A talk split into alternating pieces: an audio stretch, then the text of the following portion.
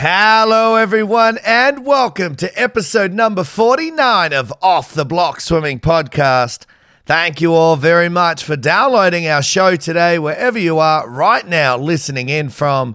I'm your host, Robbie Cox. Now, we are just one more episode away from the season three finale and the hundredth episode of the podcast. It is going to be a lot of fun. It's coming your way tomorrow. Make sure you do not miss it. But before we get to that, we have quite possibly the biggest interview in the podcast history. He is the biggest name in world swimming right now. He is an outlier. He is a mold breaker. He is the fastest breaststroker in the world ever. He is the London Roar team captain. He is the one and only Mister Adam Peaty. I caught up with Adam a week ago before the I S L kicked off, and after we got past the dodgy Wi-Fi, we discussed his new baby boy George, his training through the pandemic, leading the London Roar into the season two of the I S L, as well as his fast stroke rate, becoming the fastest in the world, a champion's mindset, his goals for the future, and a whole lot more. So whatever you're doing right now, stop it. Find a quiet place to settle in, because if you are not taking notes right now when you're about to hear from the biggest and best swimmer in the world, what are you doing? Episode forty-nine, my chat, my sit-down one-on-one with the greatest breaststroker of all time, Adam Peaty, starts now. Take your mark. Away they go. No problems with the start. There is two one hundreds in the second inning. Gary Hall Junior, the extrovert, and Ian Thorpe battling it out down the pool. Thorpe is starting to go away from him. Oh, he's blowing him away now. Thorpe's gone more than a metre on Van den Hoogen's hand. But the finisher of all eyes is the great Madam Butterfly, Susie O'Neill. It is coming back. Oh, he surely can't do it to him again. Savage in the white hats, Knott in the black hats, and Knott has got it. I cannot believe he's done that. Thorpe's in front, Thorpe on Hall, Thorpe goes in. Australia win. Joining me today on the show is without a doubt one of the biggest names in world swimming today. You name it, he has done it. World records, Olympic gold, multiple-time world champion and Com Games champion. And he is currently in Budapest gearing up to help lead the London Roar for the season two launch of the I S L. It is a massive welcome to Off the Block Swimming Podcast to the one and only Mister Adam Peaty. Adam, how you going, mate?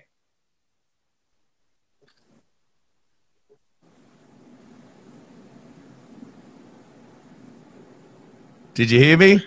And the internet is horrendous. That is the worst start ever on the show, possibly the biggest name, and we have started like that. It's not it's not off the blocks anymore. It's still on the block. yeah, the we're block. on the we're still waiting. And Mister Adam Peaty, mate, how are you?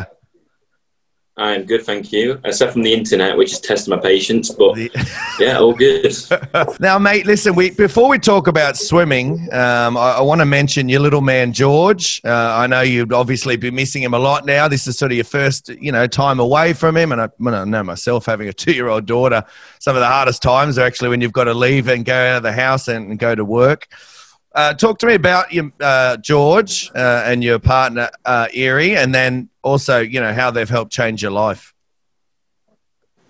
Uh, yeah, well, yeah, I mean, they're both amazing. Obviously, she's uh, holding it down, holding the fort down back at home now. Uh, but, yeah, he's grown really quick, which is obviously what I'm scared of, getting out here and then coming back, and he's going to be completely different. I'm just going to hold him like, oh, my God, he's he's not even mine or something like that. But it's... um. Yeah, I mean, that's what every parent fears, is that, you know, you're going to miss like those key areas of their growth and key areas, key areas of, you know, you know what they become, I guess. But, you know, she knows that I've got to come out here and race. I know I've got to come out here and race. So, you know, why would I waste any negative energy? It's all positive energy for me to, you know, come out here. It's a great opportunity for the swimming world to put on a bit of sport. So, um, yeah, I mean, there's just positives out here. Really, except for my decaf coffee, which I was given uh, this morning. Um, so it's, you know, I think over the over the duration of this, there's going to be little things where, obviously, you know, normally if you're away for six weeks, you can, you know, get away with, you know, I guess, um, going to the shop. Like when we go to Australia for six or seven weeks, we can go, and it's pretty much like home, except from a lot warmer, um, and you've got more beaches. Um, Um, but out here, it's a little bit different where you can't get stuff, you know, pretty much as easily as you would be back home. So there is going to be little challenges, and obviously FaceTime with rubbish internet with your son back home. You know, it, it is going to be little challenges, but you know what we what do the you know we always say with you know smile in the face of adversity. So, and it's not even adversity; it's just slow Wi-Fi, isn't it? It's, you know, it's not even a. It's not like water. It's not like I've run out of water, is it? yeah, yeah. First world problems, that's for sure. Uh, mate, as you said, I think, um, and I can, you know, speak from, from my own experience, there's no sort of um, book for it. It's just sort of you're learning as you go, and you have to go to work, as you said, and you've got to do these things, and you just sort of doing your, the best you can. But yes, you are correct, mate. They do grow up very fast. And before you blink, my daughter is two, as I said, and it still feels like the other day that I was, you know, running up to the hospital because she was being born. So time goes quick, mate. That is for sure. Um, mate, talk to me just quickly about the pandemic and, and your training and all that sort of stuff, how the games were postponed. I don't want to go on and on about it because I feel like we've talked about it enough, and I know you probably have as well. But how did you go through all of that? Uh, well, kind of uh I remember in February when it was all kicking off, I mean well we're in Australia Gold Coast from January to February, and then we came home and it was kind of starting to get a little bit serious, and then we raced in Belfast, and then that was our last flight without us knowing, and then we raced in Edinburgh a few weeks after that. I think it was a week after that, and then it started to properly kick off, and then a few weeks, I think it was a week or two after that, Uh, the government said we're in a lockdown, and then the Olympics were cancelled. So it became very fast. Um, everything just happened so fast. And it was really having that three weeks off, just kind of take it all in, because it's like, you know what, the Olympics are off. There's no competitions now for the foreseeable future. Have a beer, have a, you know, just chill out a little bit, um, and just completely put a lot of muscle on, um, because I, was, well, I wasn't swimming, mm-hmm. um, which is kind of... Uh, what I'm not meant to be doing, but um, you know, I got I got back down. Mate, talk to me about the backyard pool. I saw you got one dropped into your, your backyard. How did you go with that? And obviously, it was a, it was a good set start up because you guys didn't have access to water. But did did the, the novelty of it wear off at a certain point? Was it good to be in it the whole time, or did you start to go, mate, I'd love to just get back in a pool at some point? I think yeah. I mean, it was difficult to start off with. Um, obviously, adjusting your stroke, adjusting your training. And obviously staying in there for two hours, it is difficult, but, you know, I'm grateful that I had that, you know, support and had that kind of technology mm. because I would be a lot bigger and a lot more muscular now if it wasn't for that, um, and a lot on, unf- oh, well, a lot more unfit. So, yeah, I mean, it was, yeah, it, it's, it served its purpose really to, you know, obviously it's an elite trainer and you want to, you know, kind of, you know, get as much training as you can without, you know, kind of compromising anything else. So, yeah, I mean, it's still there, just in case we go into another lockdown. Um, so you're not just good. Using it for and, Saturday night yeah, drinks now, really are you? Much else. Say again? Said you're not just using it for Saturday night drinks now, are you, with a party at Adam's house? Yeah. yeah, it's not actually water anymore. It's just full of wine and beer. no, it's all, no, that's uh, all stops yeah, now, mate. Little good. George is there. There's no more parties on a Saturday night, I can assure you. Oh, trust me. I've, I haven't, I haven't done it in about three months, so... Yeah, it's uh, it's good. I like it. I like the transition though to fatherhood. It's been, you know, brilliant. Absolutely. Now, mate, obviously we know the I S L's about to kick off. You're a proud member of the London Roar, as I already said. How excited are you to get stuck back into some racing? There's no more sitting on the sidelines. We're gearing up now. We're back in it. Yeah, yeah, exactly. Um, yeah, and it's going to be exciting. Obviously, being on the London Roar for the second season, uh, we've got some new members of the team, new part of our team. And a big part of the energy of the team. So we're going to try and fill that hole as best as we can. Um, but yeah, I mean, again, it's just going to be exciting racing. It gives, you know, the swimming community something to watch and other sports fans to watch. Um, and obviously it's going to be a nice run into the Olympics now with, you know, back-to-back racing, back-to-back training and whatnot. So um, yeah, I'm looking forward to it. Hugely. How disappointing was it, mate, to have the Aussies have to pull out? I think there's still a couple that are going over. I think maybe three or four that are, are still getting over. I think M C Bomb's heading over, I saw. But how disappointing was it? Obviously, as you mentioned, a great majority of, of your team were made up of, of Aussies. Must have been disappointing to see them not be allowed to head over. Yeah, I mean, it is disappointing. But again, it's it's a, it's a pandemic, so you can't really like put your fingers going, oh, why aren't you coming or whatever. I'd love Chalmers to come back over and, you know, I you know, I love spending time with Kyle. Um, we got on really well, but I mean, at the end of the day, it's you know, it is what it is. Um, and, you know, everyone's health and safety comes first, because if they came over, then got ill, or, you know, they brought something with them, or they brought something back home, it just doesn't grow the sport in the way we need it to grow. And, you know, obviously the, those procedures are in place for a reason. Mm-hmm. Um, so, yeah, it's just uh, kind of just soaking it all in, really, and uh, adjusting to the new team, definitely. Mm-hmm. Well, at the end of the day too, mate, isn't it? I mean, the I S L is, has been hugely popular and successful, and no doubt will go on to season three, season four, season five. So by no means does it mean the Aussies are never coming back. It's just, this has been a shitty year, let's be yeah. honest, and you just can't make it over this yeah, exactly. year. Yeah, exactly. And you want as much kind of, I don't know, you want, I don't know, like, again, it's, you know, no one really, I mean, you do remember, like, the N B A finals, the first season and stuff, like the second season and stuff like that. Well, you don't remember them, but you know they happened. Yeah. But what season is it on now? Like, I don't even know. yeah, but, yeah. You know, that's the thing. They're going to have plenty of opportunity in the future to kind of, um, you know, perform and join in and, uh, you know, be part of the team again. So, yeah, it's just one season. It's a tough call, uh, but obviously it's the right call if it's going to happen, yeah. Absolutely. I've no doubt the Roar will kick on, mate, bigger and stronger. Now, talk to me about how you started in swimming. So obviously we know where you're at now. We know the the, the, the dominating figure you cut when you get on pool deck and you dive off the blocks. But where did swimming start for you? How, where did Adam Peaty, you know, get into the pool? Um, started for me when I was at school. We had like a school gala, uh, school meet, and we started racing other people, other schools. And then I kind of got scouted, if in quotations, and invited to come along to uh, the local swim club. Stayed there for four years. I enjoyed it as more of a social for me. And then when I met Mel, my coach, who's still my coach now, and when I was on the trial to Derby. And then, yeah, just kind of kicked off from there. I was, before Mel, I was doing like, what, two hours, three hours a week. So all the way up to fourteen, I was doing two to three hours a week, which was, was pretty good. Uh, so, Um, I was always quite an active kid as well. Like, I never really liked to stay indoors too much. Um, and then, yeah, just kind of, I don't know, just, it's gone so quick. Like, you can't, you blink and you just, you just miss, you miss it. It just goes so quick. Um, so, yeah, it's just, uh, I think this is the eleventh year now with Mel uh, as my coach. Mm-hmm. And it's been very interesting, very interesting. Um, obviously, you know, so much has changed, especially this year with its challenges and having a, having a boy, my son. Um, and that, that in itself is a massive, massive change. So it's really been about how well we've learned and adapted to each environment that has made us so successful as a pair, I think. Um, and, you know, when I came into the swimming game, like, you know, it wasn't, you know, I think it was fifty-eight four was twenty twelve. So that's when I started to come up. And that's Cameron's world record.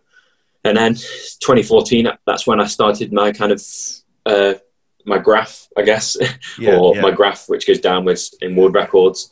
Um, and yeah, I've kind of been obsessed with performance and been in my optimum state ever since, you know, really. And, and for me, I think the balance works really well. And I'm dragging this question out, you know, it's about how did I start swimming, but really relates to how I did start swimming, and it was very relaxed. Mm. Um, and for me, I was so, so relaxed. I'm still so relaxed when I swim, so relaxed when I'm out of the pool, and I can get that balance right. And I think, you know, a lot of athletes need that to kind of get that performance in the pool as well. Well, I was going to ask you, I'm not going to lie, I did have a look on Wikipedia, and it said as a teenager you didn't take swimming too seriously at some stages, and you enjoyed to get around with your mates on the weekend. Was there a moment where you sort of, it all clicked for you and you're like, shit, actually, I'm doing pretty well here, and if I don't really switch on, I might screw up the opportunity that I've been given? Obviously, you've been given a gift. Does that make sense?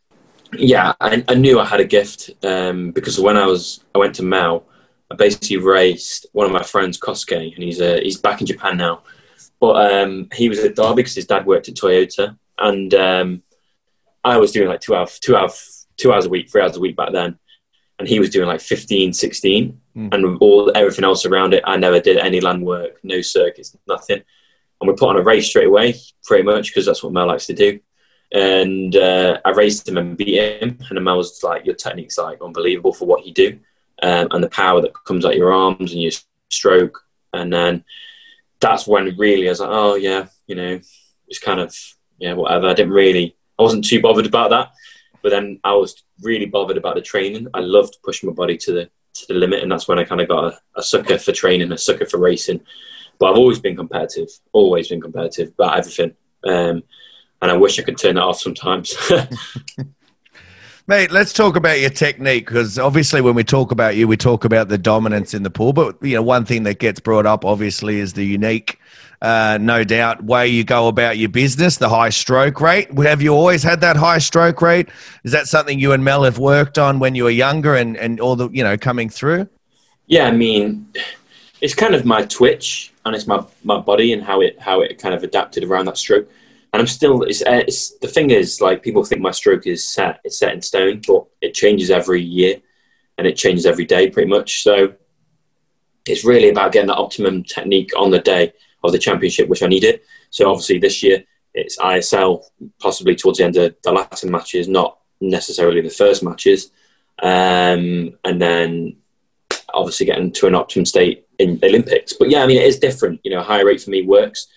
Well, it might not work for someone else. Um, I know for Chuck Cobb it won't work because, you know, he, he's a two hundred swimmer and his stroke really kind of benefits from that long glide and that long kind of streamlined position.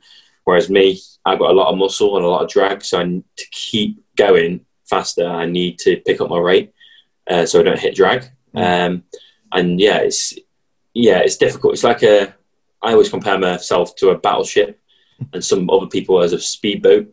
You know, it, it takes a little bit while longer to get up there and you're going to lose speed quicker. But at the end of the day, you got more firepower than a speedboat. So, you know, that's that's the way I see it. Um, but, yeah, I mean, it's it's it's it's worked for me. Um, but you've got to build. It's not just that I'm a sprinter. I still do five, six K sessions some days. And, you know, you've got to have that endurance and you've got to have that strength, power, uh, muscular endurance, your tendons. Everything, everything's got to be in check to make sure you don't get injured and you don't, you know, die off in that last twenty meters. Well, two things on that. One is, I know when Mel was out here, and I'll I'll talk about it again in a minute, but she was very adamant that if you if you paused and slowed down your stroke, you still get to that streamlined position. You don't stay there for as long as everyone else, but you're still in that position.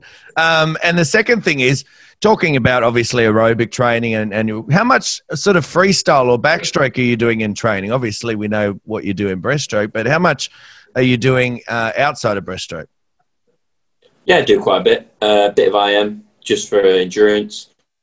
Uh, a lot of freestyle. Uh, that's my base of threshold training, um, and my, my pretty much all my aerobic training. Uh, backstroke, I don't really do that much of. It's, the sole purpose of backstroke for me is just to get the shoulders moving the other way, um, and then the other the fly. You know, again, it's just on the I M stuff. So I don't really see the point in doing, you know, stuff that's not relevant or not something that's going to make me faster on my main stroke. Um, so we'd never do main sets on I M, would never do main sets on any other stroke. Mm. We'd only do it on freestyle just because of the endurance, because you can't do twenty-one hundred breaststroke on threshold because it's going to be twenty-one hundred max. Um, because it's such a hard stroke for me to perform over that distance, um, because I'm so heavy and so got so much muscle to carry through. So I do all that kind of freestyle um, with kit on or without kit on. So, yeah, we just, we switch it up uh, as much as we can, really. How much do you focus on skills as well? No doubt in breaststroke, you know, it's one of the main, you know, components, obviously, with your pull-outs. How important is it to make sure with your phenomenal performances that you're still looking at little ways to improve it? Um, I mean, yeah, I mean, skills are probably going to be the biggest area for me to drop big time. Uh, example, on the dive, we did the five meters, uh, pretty much on the full system. System, and that was a lot faster than going off a wedge on that was on the, the other one. So stuff like that where we're going to pick up like really, really small but real um, easy margins, um, because you can train all year for zero point two, but you know you could easily get zero point two in a two-hour session. So it really, for me, skills are going to be a massive part of developing as an athlete in terms of time, but also you know. prevented injury um, and becoming, yeah, becoming more streamlined really, and just learning about your stroke and becoming a master of your craft really, and uh, no one's really, well, I know no one's been to where I've been, and in terms of that time, so there's no real book written on it. Um, so anything I do is almost experimental, I guess. Yeah. Um, trying new things, trying to do other things. Um, but I've never been one of those people who go, oh, what do they do? What does, you know, I was never a kid who goes, what does Phelps do and what does he eat? Because I'm like, that's Phelps. Like, he's, one, he's a completely different stroke. He's a beast. But also, like, for me, that isn't relevant to a fifteen-year-old me. Um, you know, he's a man, I'm a boy, pretty much. So um, I've never been really... one of those people. I think that has benefited me. Um, I did read stories of uh, Ian Thorpe um, and about his mindset when he was racing and how he was basically, I think there's a little article, I can't, I can't remember it, but how he stays in a neutral mindset of not kind of getting carried away, the, the highs don't get carried away the lows, and that's mm-hmm. something me and Mel have talked a lot about, you know, over the, over the course of our years, and just staying completely neutral uh, because if you do get lost in the highs, for me, that you cannot do things as well. But if you get lost in the lows, you're not going to believe in yourself, and that confidence will start to tear you down. Um, yeah, I mean, it's like anything in life. Anything of, you know, too much of anything is bad for you, but everything in little doses, you know, you know, is is all right for you, I guess. Well, you sort of stole my thunder on the next question. I was going to talk to you about everyone wanting to obviously be the next Adam Peaty, and when they're doing breaststroke, they want a breaststroke like Adam Peaty, and they want to try to, you know, you know, replicate your technique. What advice would you have to those younger swimmers out there that watch what you do and want to try and emulate what you do in the pool? I mean, this is something we've you know, set up. We've set up uh, A P Race Plus for that, um, so they can access all that kind of content of what I do to, you know, become fast. Um, but in a sense, it's like, one, it's belief. You know, you can't go anywhere without belief, especially to where I've gone. Um, and then two, have an undying motivation, that a motivation, even though on the last rep you want to give up, you're not going to give up. And three, you've got to enjoy it. So if you don't enjoy it now, uh, over the course of, let's say, a month or two months or three months, quit, because... I'm saying that because you're not probably not going to ever find the love for it. Try a different sport, and if you don't like them, you can come back to it in a year. Um, I think kids and parents put too much pressure on themselves to love something, uh, but you'll you'll always know when you love something because you always think about it and you can't stop it. Because I remember when I was a swimmer at Derby, when Mel was giving some you know, horrendously hard sets, it's like, oh, I don't want to do this. I'm bored of it. It's rubbish. What's the point in all this? Um, And that was a Sunday night. And she goes, oh, just, my mum was like, you know, just turn up tomorrow, see how you go. And the next session was mint, and I loved it. So I always have a saying, never make a big decision of temporary emotions, um, because I feel like, especially as humanity, we can get carried up in all this emotion and all these things when we're not really thinking about it logically. How do we think about something logically without the emotion? And obviously kids, you know, you develop that when you become an adult and you know yourself more. I still... No, I'm getting to know myself more and more each day um, because I push myself and I, I want to learn. But people don't even know themselves. Some people don't even know themselves when they're forty. So how's a kid going to know themselves? Um, but that's really, it's a basic thing is as long as you enjoy it, that's an amazing starting block. And, you know, you can use that sport to grow as a person and grow as a, a, a sports person, an athlete, As, as long as you want it. Absolutely, mate. I think that is perfect advice. Now, while we are talking about, obviously, your technique, your success in the pool, no doubt we have to talk about your amazing coach, Mel Marshall, one of the best in the business and fantastic athlete in her own right. Um, you know, she did some talks over here in Australia last time you guys were out, and I was so impressed. I was eating up every word and just, you know, writing it down. She didn't want to give too much away, but she was giving away what she could. Uh, what makes your partnership work so well with Mel, do you think? And obviously, over so many years, you know, there's obviously, uh, you know, some keys there. Um, what makes it work so well? Uh, I think we're very honest with each other. So if something's annoying me, I'll say, what's annoying me? Or if I think Mel's, you know, and it never happens, but if I think Mel's lying to me um, or she's not pushing me as much as she can, I'll call her out, and same, she will call me out. If she, I mean, never, ever has she gone, you're not working hard enough, never. Um, I always work as hard as I can because why wouldn't I? I'm, I'm at the pool anyway. I might as well work hard than I. So um, I'm going to waste my own time. Um, but, yeah, I mean, it's, it's a great relationship because it's professional, um, but it's also a friendship. And I guess mutual agreement that we both strive every single day to push us, push ourselves and push each other. Um, and once you've got all them, I think, I don't know, like, what else do you need? Um, she's got the knowledge, I've got the graft, and together, I think, you know, if you combine combine them both, and you've got that wisdom and you've got that experience, you kind of become in a zone where you're kind of undefeated in yourself. So how is anyone else going to defeat you? Um, you know, that that's the kind of confidence you've got to have in yourself. And, you know, you say that sometimes when people are like, oh, you know, oh, it's, you know, that's just cocky or arrogant, but it's not. Like, there's a fine line between arrogance. Arrogance would be going, I'm never going to be defeated. I'm never going to, you know, do that, or I'm always going to go this at the championships and whatever. And it just comes across as just total rubbish, I guess. Um, but confidence is, I believe in myself, I believe in my team, and I'm going to give absolutely everything to get there. Um, and it's a very calm, calm thought and a calm process to that.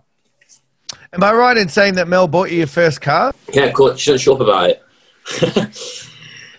yeah, she uh, she didn't show up about that. Um, yeah, she did. It was a two thousand one Renault Clio, and it cost, I think, I want to say a thousand pounds. Um, had a lot of cars since then. I wish I could buy my car nowadays. That would save me a few bucks. Mate, what wouldn't we know about Mel that only you get to see on Pool Deck? Obviously, with, you know, when she talks to us, professional. If she's on, you know, doing media, professional. What do you guys get to see away from all the, our eyes? Oh, God, uh, I don't want to say too much about exposing her, I guess. Uh, it's like WikiLeaks. Um, I don't know. Uh, what? Uh, I don't know. She's got horrible taste in music, I guess. Except from a nineties techno trance, which I can agree on. Uh, everything else is total rubbish for me. But we that's where we have a little arguments now and then. Um, yeah, so next time you see her, just say she's got a horrible taste in music. Like Dixie Chicks, like, come on, Mel. Well, yeah, I agree with you. Oh, I might, I might, br- I might bring that up. I'm going to write that. uh, mate, we've talked about it. We've touched on it a little bit. Champions mentality. It's one of the really things that fascinates me. And one of the reasons I started the podcast is I wanted to talk to champion athletes, you know, such as yourself, and find out what makes you guys tick. I get to coach, obviously, age group athletes and, you know, seventeen, eighteen year olds. So I'm always trying to, you know, better myself, professional development. It's always very interesting to me what makes you guys different, I guess. And we've sort of touched on it. You've you've come, you've sort of gotten to a little bit to the points, but what makes champions and that champion mindset, do you think, different from, say, and you know, some someone who makes the Olympics versus someone who's breaking world records and is being an outlier in the Olympics? I think there's a one, um, you know, you can't disagree that there's a huge amount of talent. Um, two, you definitely can't disagree that there's been a lot of hard work. Um, I say three, a small amount of luck. Um, and then four, I think that's where it sets apart the rest of the world, is uh, an obsession with what you do. So I, I spoke on earlier about being a master of my craft. It really is trying to get the best out of myself every single day. And looking at those areas, I go, okay, I'm not so good on here, I'm not so good on there. How do we make that better? Okay, I'm going to talk to the physio, I'm going to talk to the biomechanics. How do I make that better? I'm going out my own way to make myself better. I'm going out my own way, taking full responsibility for my performance. Mm. Um, so I don't need a nutritionist going, oh, that shit's bad for you. I, you can't eat that. I know it's not bad. It's not, I know it's not good for me. Um, so why would I do it? So it's basically having that kind of, yeah, I guess, full responsibility of your performance, performance and working with the team. U K, U S A, Australia are very lucky, and there's a few other teams in there. You know, there's a whole list of them, but let's say those three, um, and you've got way more. But they're very lucky because they've got massive, extensive um, support networks. You know, look at Swimming Australia, look at Team U S A, look at Great Britain, Tokyo, Netherlands, and stuff like that. So they've got really extensive um, professionals who work for them. And the people who work for British Swimming, I really believe, you know, we are some of the best in the world. So if we're looking for uh, the best in the world performance, we're going to look at, okay, who's the best biomechanics in the world, uh, and how can I get, how can I shave zero point one off to before I've even got to five meters? Mm. It's stuff like that where we're really going out of our way to get that performance instead of relying on, I need them to tell me, but I can't be asked to wait six months for someone to tell me I need it now, because uh, in six months it's too late. Yeah. So I'll always push them and they would always push me. Um, and then really, it's what goes on up in here, like in your head. You can't even see it because of the green screen, but in your head, um, yeah, in your head, that, you know, in your mental state, that is the most important part. Um, in my head, before I end the championship, I'm unbreakable. Uh, anything that does happen and I can't control, I don't care. I'm still going to race. Um, it's really having that mindset that, you know, control the controllables. Don't try and control the uncontrollable. It doesn't matter what's going on in lane seven for me, or lane four, lane three, lane five. I'm in the moment right now. I'm in tunnel vision. I'm going for it. I've trained for this moment all my life and it's going to happen. Um, so yeah, having that kind of, you know, undying obsession with what you do, that's where you set apart people who just make the Olympics and people who medal, people who get gold and people who will have world records. Um, and I think, I really do think swimming still is in its infancy. Um, I think we've got a long way to come in terms of that. And, you know, if you look at any professional sport, and maybe I S L will push this on, but I think we're just going to get faster and faster. Um, the whole sport in general, yes, it's fast, but I just think we can be so much faster in the next ten, twenty years. Um, hence why I want to get ahead of the curve and try and break my own world record before no one can touch it. So it's uh, that'll be ideal, I guess. Um, and then I'll be commentating hopefully on, on them and, you know, what what not. But you know, I love exactly what what I do, and uh, and that's another one. Number five, have an undying love for what you do, because you can't do anything amazing and, you know, incredible if you don't and if you don't deep down, you know, you, you absolutely love what you do. Mm.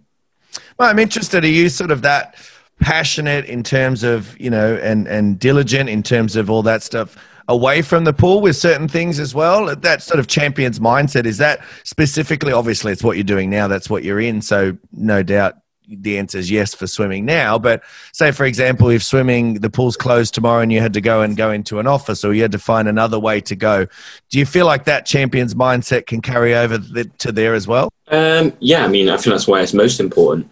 Um, a champion's mindset is everything as a whole package. It's not just turn up to the pool, being a champion, or turn up to the gym and being a champion, or eating right and being a champion. It's when shit hits the pan, or fan. Is it shit? It's the fan or shit? It's the fan. It's the fan. I'm not even sure. It's going to hit the fan. When it goes wrong. Shit gets messy, mate, when it hits the fan. yeah. Yeah. I just think it's like, why would it be in a pan? Um, no.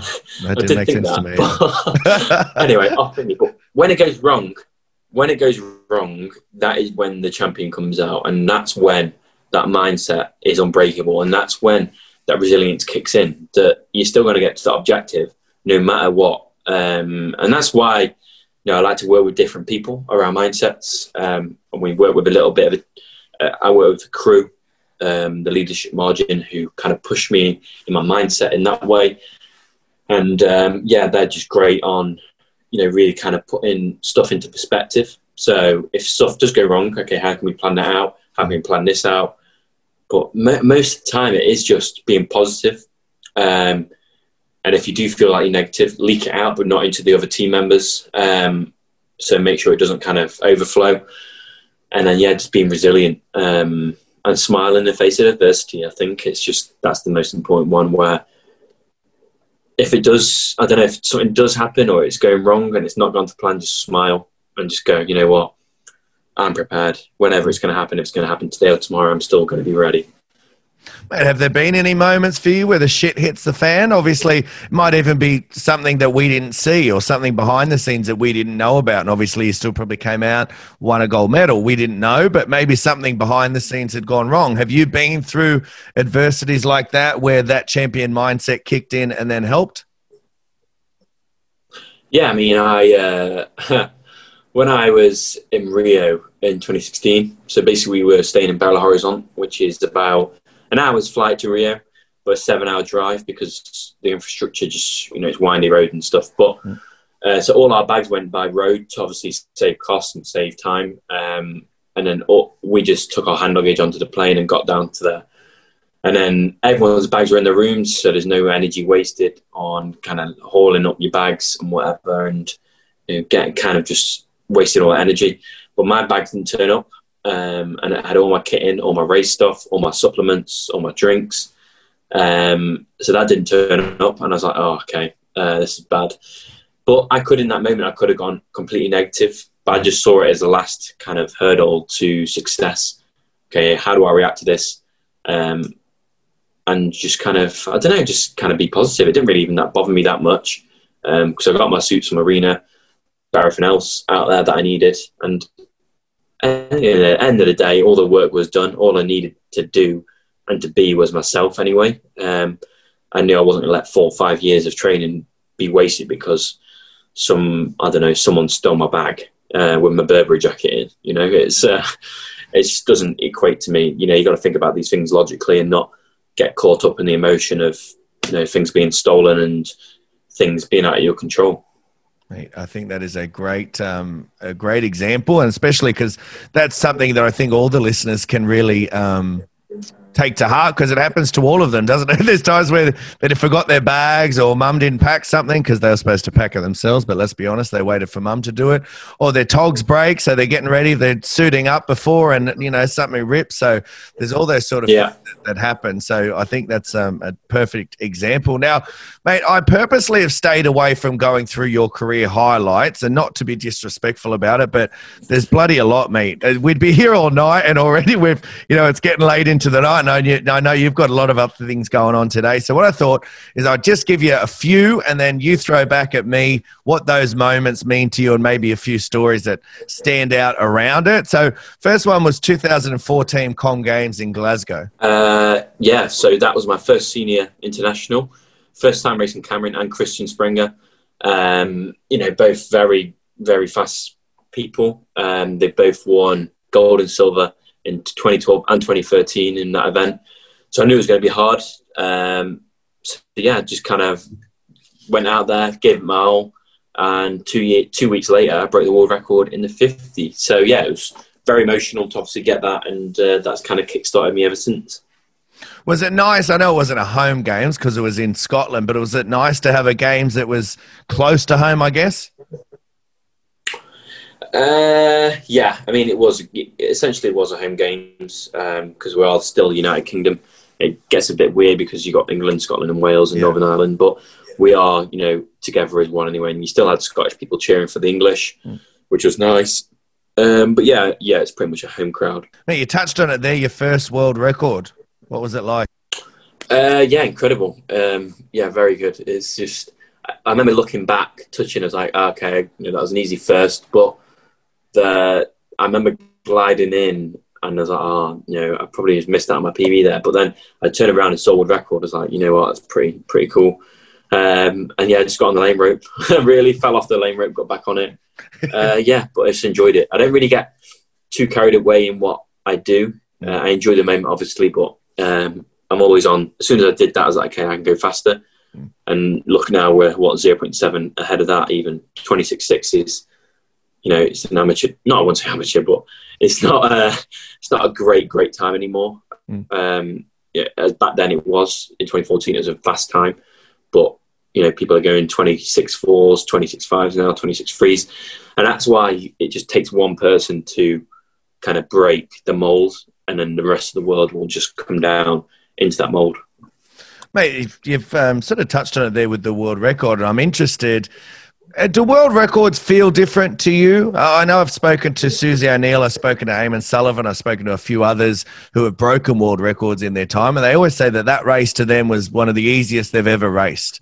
They touched, they didn't even feel like it was a world record. It just sort of happened for them. They can't even put their finger on it. Does it feel that way to you, or do you think that's just because they broke the world record so they look back and think, oh, that was easy? Had they missed out by zero point zero one, that would have been the hardest race of their life. Yeah, I mean, they're still they're still hard. I guess I guess they, they look at, back at them easy because you're on such a high, so you don't actually remember the race mm. and the feelings of that, because you're you've immediately got a gratification as soon as you finish, yeah. um, which is what obviously everyone seeks. Um, but yeah, I mean, as athletes, we go ninety-nine point nine nine nine percent of the time without gratification. But when you do break it, that zero point zero zero zero one of the time, you know, it feels kind of an immortal thing, um, and like it felt so easy, and it's, you know, it's going to happen again and again and again. But the reality is, it takes a long time for that to happen again. So, yeah, I mean, they do feel spectacular. They feel really good, but I wouldn't say easy. Hey, what about two thousand sixteen Rio Olympics? Oh, yeah, I can see it in your background now. Yeah, I mean, that was an incredible meet, Rio. And um, that's when I really kind of came into my own. Um, my own performance, I kind of unlocked myself. And, yeah, just it felt just... I suppose it did feel easy. It felt amazing. Uh, I remember feeling very nervous the night before because it was my first Olympics and it meant so much to me. But then those subsided, then it was business time. And I went out in the heats, got a world record. Semi, uh, just touched on the world record just outside of it. And then on the final, just blew it completely away again. So I nearly dropped a second from the first day, well, from the world record from the first day before I broke it then. After the finals, nearly a whole second. So, yeah, an incredible meet. Yeah, I absolutely loved it. I love how you say that so casually, you know, in the heats, world record, semi almost, final smashed it. But is that because, in, in, in fairness to you, is that because that's your P B? So if I was talking to an athlete who was, you know, trying to knock off their, do you look at it as the world record and you're, and you're knocking away and, and creating history each time? Or are you looking at it as, that's my P B and I've beaten it? Yeah, I guess. I, I, I never go into a race going, oh, I want a world record. I want to do this world record. I go into a race going, if we put this process together and tie everything together and it goes really well, potentially we can get a world record. But I never focus on the time. It's, it's so irrelevant um, because if you think of it in a way that if you raced and there was no time anywhere, you were just racing to race, you would only focus on the process to get that result. Mm. Whereas if you focus on the time, you know, it completely takes away your focus and you, it just distracts you from the actual um, kind of uh, goal in hand and the objective that you've got to reach. Um, you know, for example, when the armed forces go, you know, somewhere to do something to bad people, they um, they don't think of, uh, okay, we're going to, you know, do this and this is the, you know, this is, the, uh, sorry, this is going to be the objective, and they just solely focus on that. They focus on, okay, we need these logistics, we need this drop-off point, we need to be on a rendezvous at this time, yeah, we need this kit, we need everything like this. And then that's what makes the objective happen. Because if you focus too much on the objective, you know, you, you just lose that focus and you lose that kind of surrounding kind of vision, I guess. Mm. What about two thousand nineteen World Champs Guangzhou just last year? Uh, that was a challenging environment. Um, yeah, I'm not going to lie, that was quite a challenging environment because of the heat, the food, the humidity, the accommodation. Um, there's a lot of just challenging things there.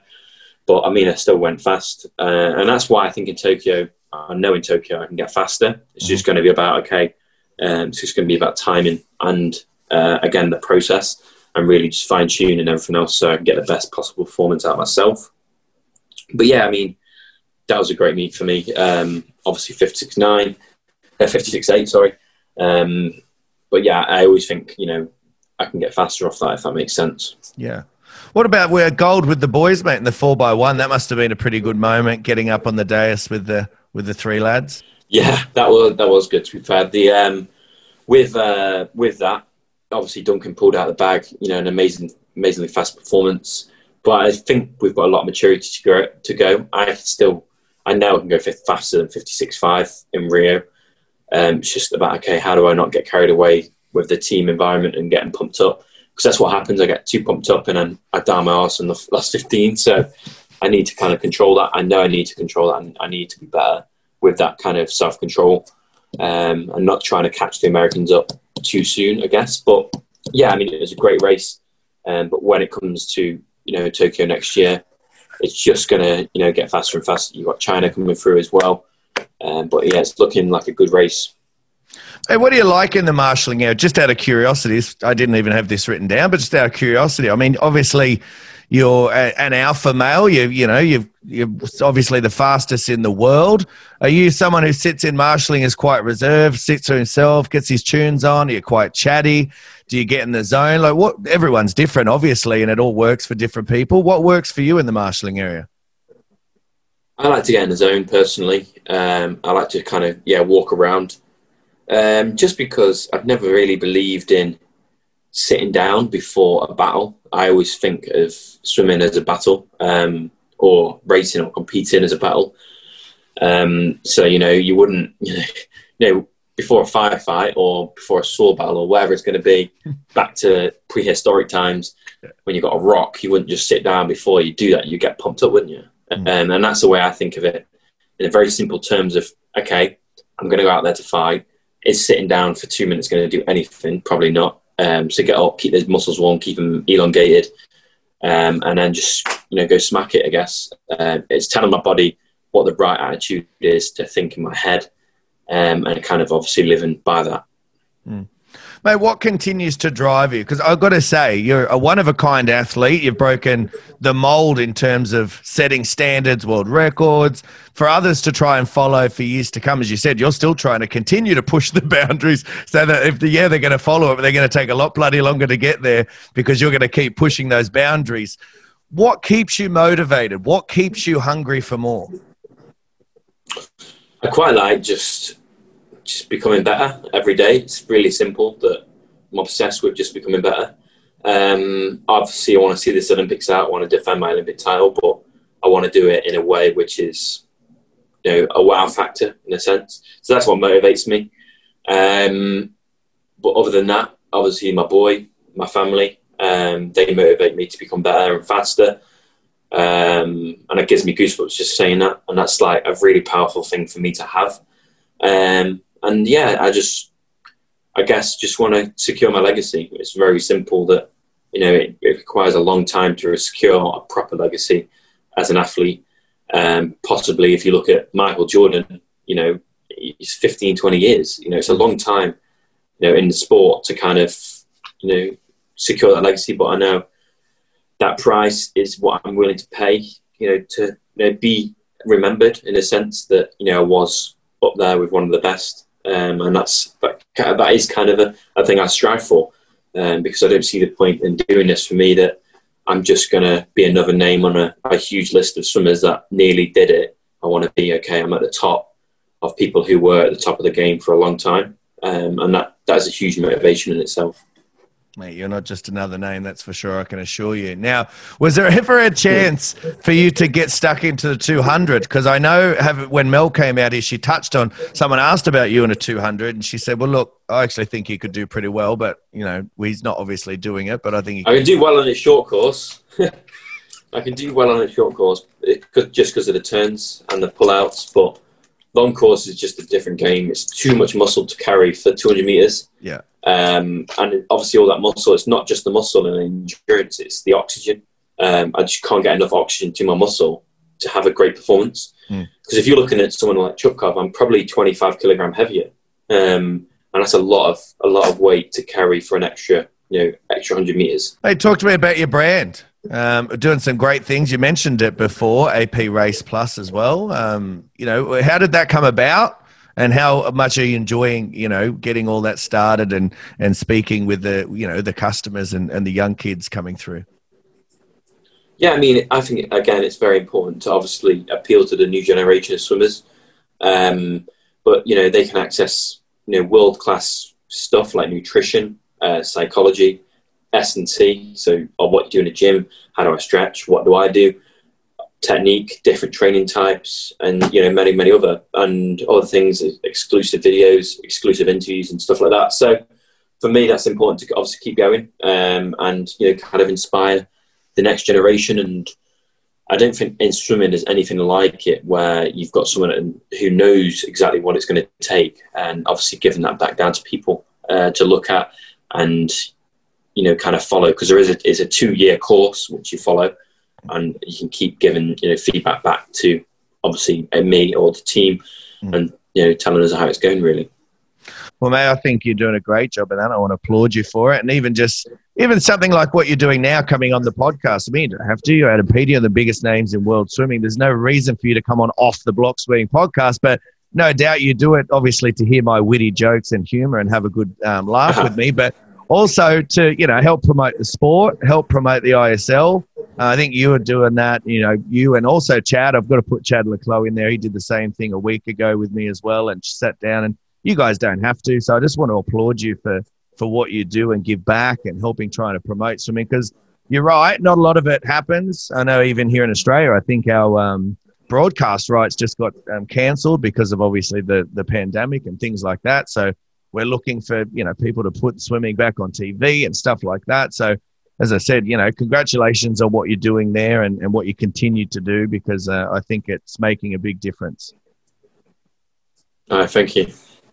Mate, talk to me about your affiliation with the greatest swimming brand in the world, Arena.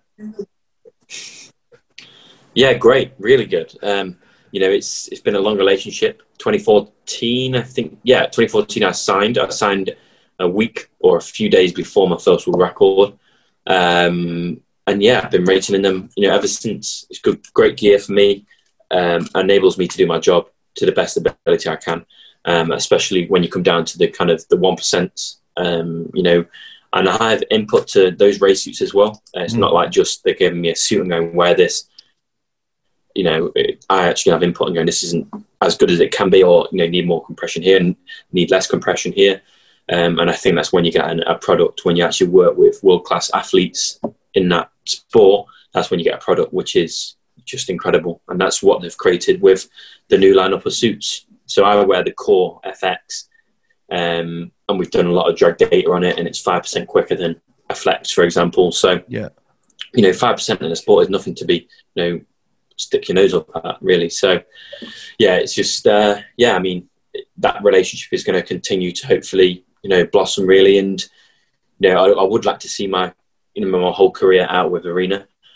Um, you know, a lot of athletes do that. They stick with one brand, but again, you just don't know. It's, you know, one of those things, but they have been there since day one and, you know, having all this technology, and it's great to see them grow as a company and me grow as an athlete, um, and, uh, and whatnot. So, well, mate, I'm a fan of Arena. Obviously, they're a great sponsor of my show, and we do a lot of prize giveaways and things like that. So, as I said, I, I don't do it for, for no reason. I think if you look at um, the finals of most uh, international championships, especially with the sprinters such as yourself, and you look at what they're wearing, a lot of them are wearing Arena, that's for sure. Yeah, yeah, exactly.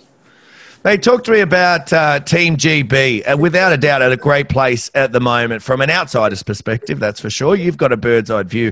You're in the thick of it, mate. How excited are you for Tokyo twenty twenty-one for Team G B with the wealth of talent that's already there and coming through? And I don't want to obviously get you to put a whole heap of pressure on on their shoulders, obviously, no sort of medal tallies and all that sort of shit, but just obviously you're in a good, positive place moving forward. And it just seems like you just guys get bigger and stronger each year.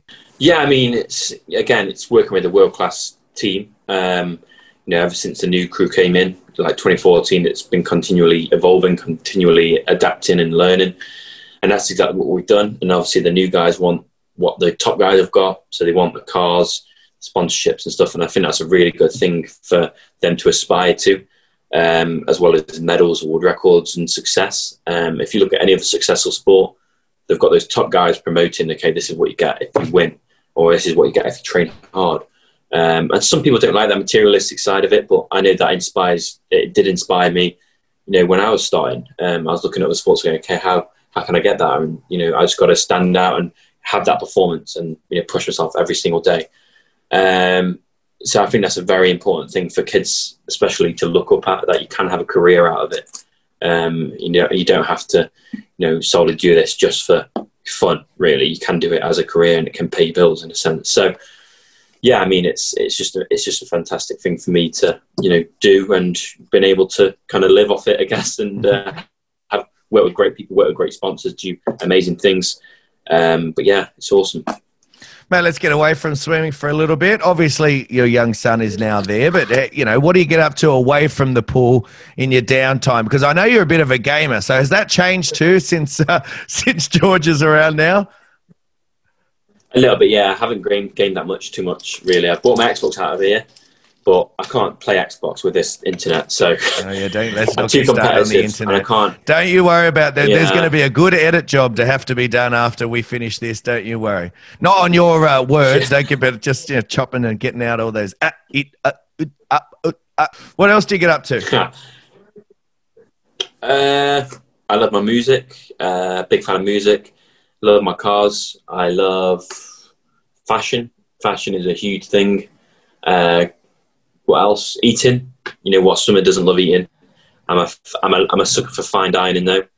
which is unfortunate for my wallet, I guess. But uh, I love, you know, really good food, really nice places, a nice aesthetic, and I don't know, I just I just love all this that kind of stuff. So London for me is pretty much like a holiday. Uh, so we spent a few days when Eiri was heavily pregnant down in London, just enjoying that before George came. Um, so that was good. Um, but yeah, it's so important to kind of just get away and uh, I guess just enjoy every single day. I've had such a positive few months, such a positive year this last year that, you know, I'm enjoying every single day and I'm enjoying meeting new people, having new team members, working with different people, different sponsors. And, uh, you know, I love that positivity because I do believe it's infectious. And, uh, you know, if someone's negative around me, I'll just completely ignore them or say bye-bye, I guess, without being rude. I know. I know what you mean. I know what you mean. Mate, any plans for more tattoos or what? Yeah, a few more. I want, I want something with George on it, on my inside arm. Um, you're not going to see it, I don't think, because this green screen. Where are you? I don't even know where the camera is. There it is. So inside. That's here. Good to know, mate. We've been talking for an hour and you didn't yeah. know where the bloody camera was. yeah. Oh, what it's mirrored. Face. It's like yeah. it's mirrored, and it's like I'm thinking I'm going over here, but I'm actually going over there. It's I like, know what you mean. Kind of crazy. But yeah, something to do. Something to do with George. Um, yeah, it's just I'm kind of soaked up at the moment. Yeah, really. Um, but yeah, finish these two arms and then see where we want to go next. All right, mate. Now, listen, I like to finish my chats with some less serious, more rapid-fire questions to get to know what you like at home, what you listen to, what you watch, what you eat. You touched on food, all that sort of stuff. So whatever first comes to your mind, just throw it back at me. What's your favourite sort of music to listen to? Hip-hop. All right, so obviously that's it. So it just just for my curiosity, when you and Mel have to fight over the playlists for tunes on Pool Deck, does she, is she happy with hip-hop? Is she happy to listen to that? It's non-explicit hip-hop she's happy with. Okay, yeah, yeah. I'm with her on that. Yeah. I list, I let my guys listen to uh, music as well, and they're into all that sort of hip-hop stuff and Little Uzi, and I don't even know who Little Uzi is, but let's be honest. Um, so, but yeah, we've got public people around us. So I'm always like, boys, boys, come on. We can't, we just can't be having F in this. And yeah. Your, you know. So I'm with her. Uh, what about favourite movies? What do you like to watch? Uh, sci-fi. Interstellar, probably. Oh, easily, that was actually. A good movie. That was a good movie. But it lost yeah, me at the end when he fell cool. into the hole. I didn't know what was going on. It's called The uh, Fifth Dimension, isn't it? It's yeah, well, you're a lot, we you're a lot smarter than me, feel, though, so. mate. You're a lot smarter yeah. than me. I got lost at that point. I was like, that's it. I'm going to get a drink. Um, what about favourite countries you visited? Uh, Singapore, Japan, uh, Australia. Uh, I want to say Italy. I love Italy.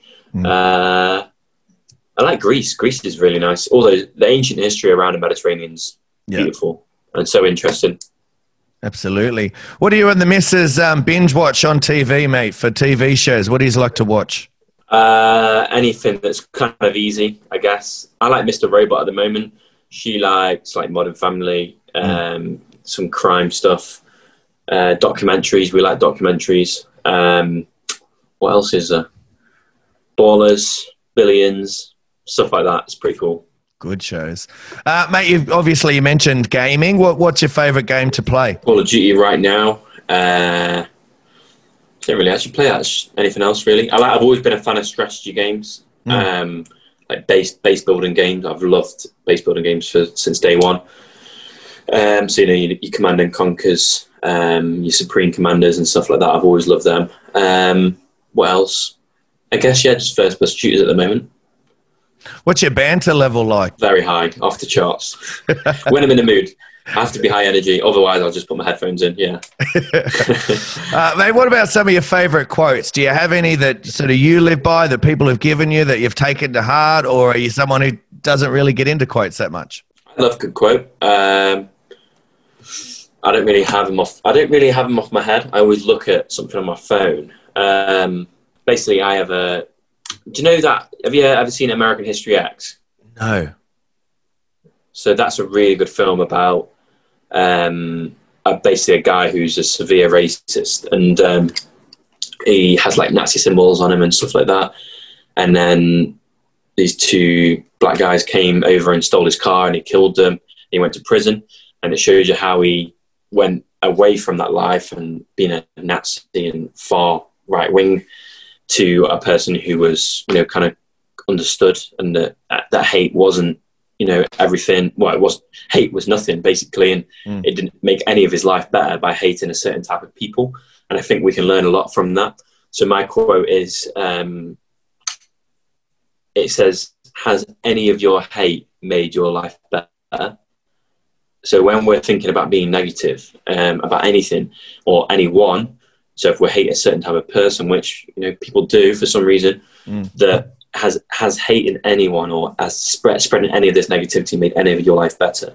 And that's a question you've got to ask yourself, and only you know the answer. And I could probably guess ninety-nine percent, probably one hundred percent of the time, it hasn't, because how can hate make anyone's lives better? So that's a really good quote for me to kind of live by.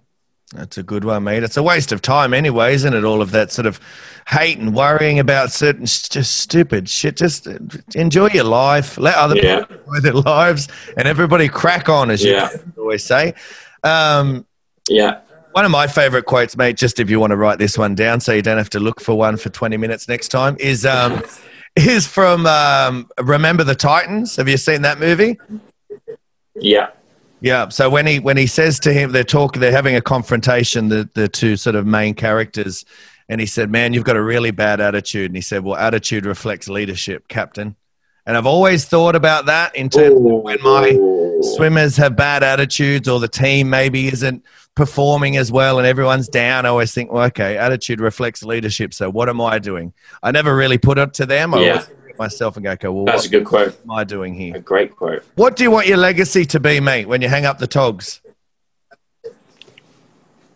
Someone that was, I guess, just shaped the sport or the stroke or whatever, that was seen as, I guess, a pioneer of the stroke, I guess, and changed it. And obviously people can follow and be a leader, I guess. Uh, that would be my legacy. Um, And just someone who, who loved the sport and gave back. I think that's a very simple legacy to have. Well, mate, I think you're definitely doing that in spades. Thank you very much, mate. We're going to wrap it up. I know you've got to get to lunch and I've got to get to bed. Thank you very much, first of all, for agreeing to come on. I was chuffed that you actually agreed for it, mate, and you're a legend for doing it. Um, thank you as well for being able to come back on. I know I got my time zones wrong, so thank you for that. Um, I genuinely appreciate it. Sitting down with me, going through your career, mate. You're an absolute superstar of our sport. You're a once-in-a-generation athlete. Good luck over in the I S L with the London Roar, mate. That's our team, so go well, go strong, um, yeah. and hopefully we catch up again at some point in the future. But thank you for coming on Off the Block Swimming Podcast. All right, thank you very much. Today's episode of Off the Block Swimming Podcast is proudly brought to you, as always, by Pro Swim Workouts.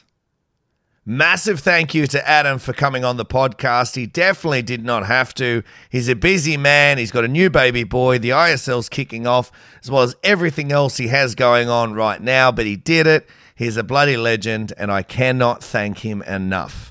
Coming your way tomorrow is the final episode for season three. It's the hundredth episode in the podcast history, and we are celebrating by taking a look back at the best of season three with all the fun that we've had along the way. It should be a fitting way to finish up what has been the biggest season by far, so do not miss it. Until then, though, guys, have a great day. Keep smiling. Don't let the haters win, and it's bye for now.